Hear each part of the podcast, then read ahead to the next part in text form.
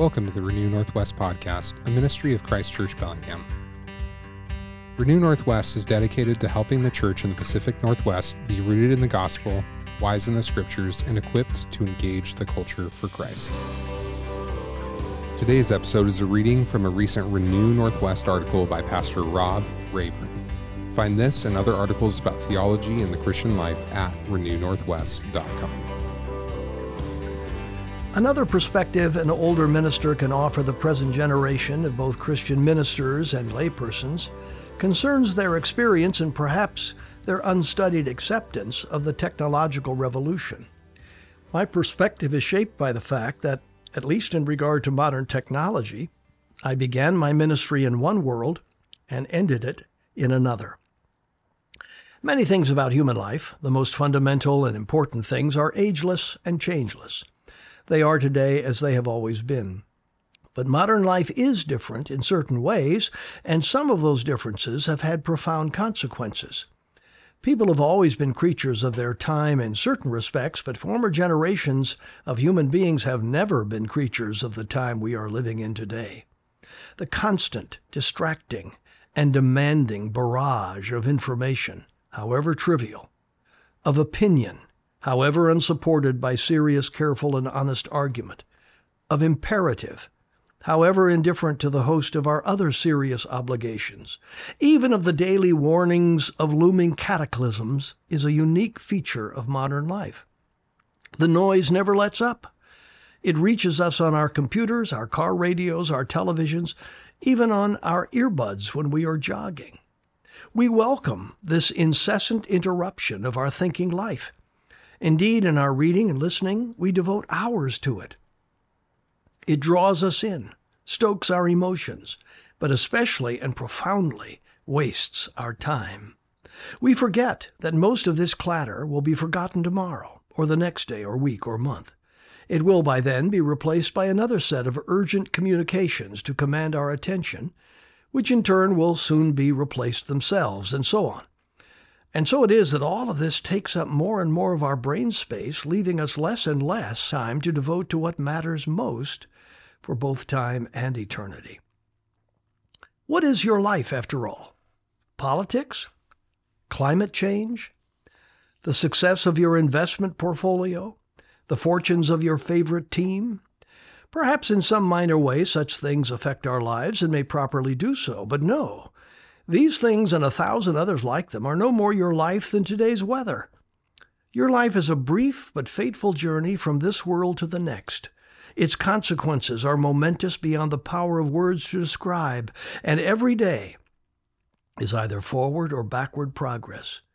The day is coming, sooner than you think, when your life will be done, and a great many things you think far too much about now will be of absolutely no interest to you then. Your life, everyone's life, matters precisely because it is that journey, because it has that destination. No matter the next election, no matter the looming recession, no matter that your team is tanking, and no matter the climate. When you die, you will leave all of that behind as if it never were. But today's Christian pulpit is far too often preoccupied with other things than your life's journey.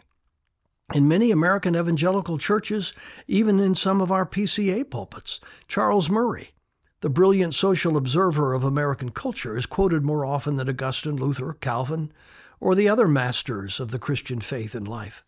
Current events get a great deal of attention, especially the so called culture war.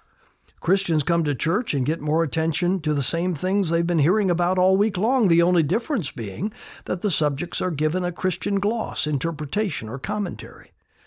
We're thinking a great deal about critical race theory, about gender identity, about homosexuality, not because these are major themes in Holy Scripture, but because they are the pressing issues of our American politics and because they are the litmus test of our conservative bona fides. Don't mistake me. These matters are not unimportant. They can have profound human consequences. The prophets certainly paid attention to social injustice, though almost always as an indication of the condition of the heart, of a failure to grasp the grace of God. It should be absolutely clear to everyone, in the church and outside of her, that such things are not what Christians are about. hardly the great interests of our lives or the heart and soul of our faith in Jesus Christ.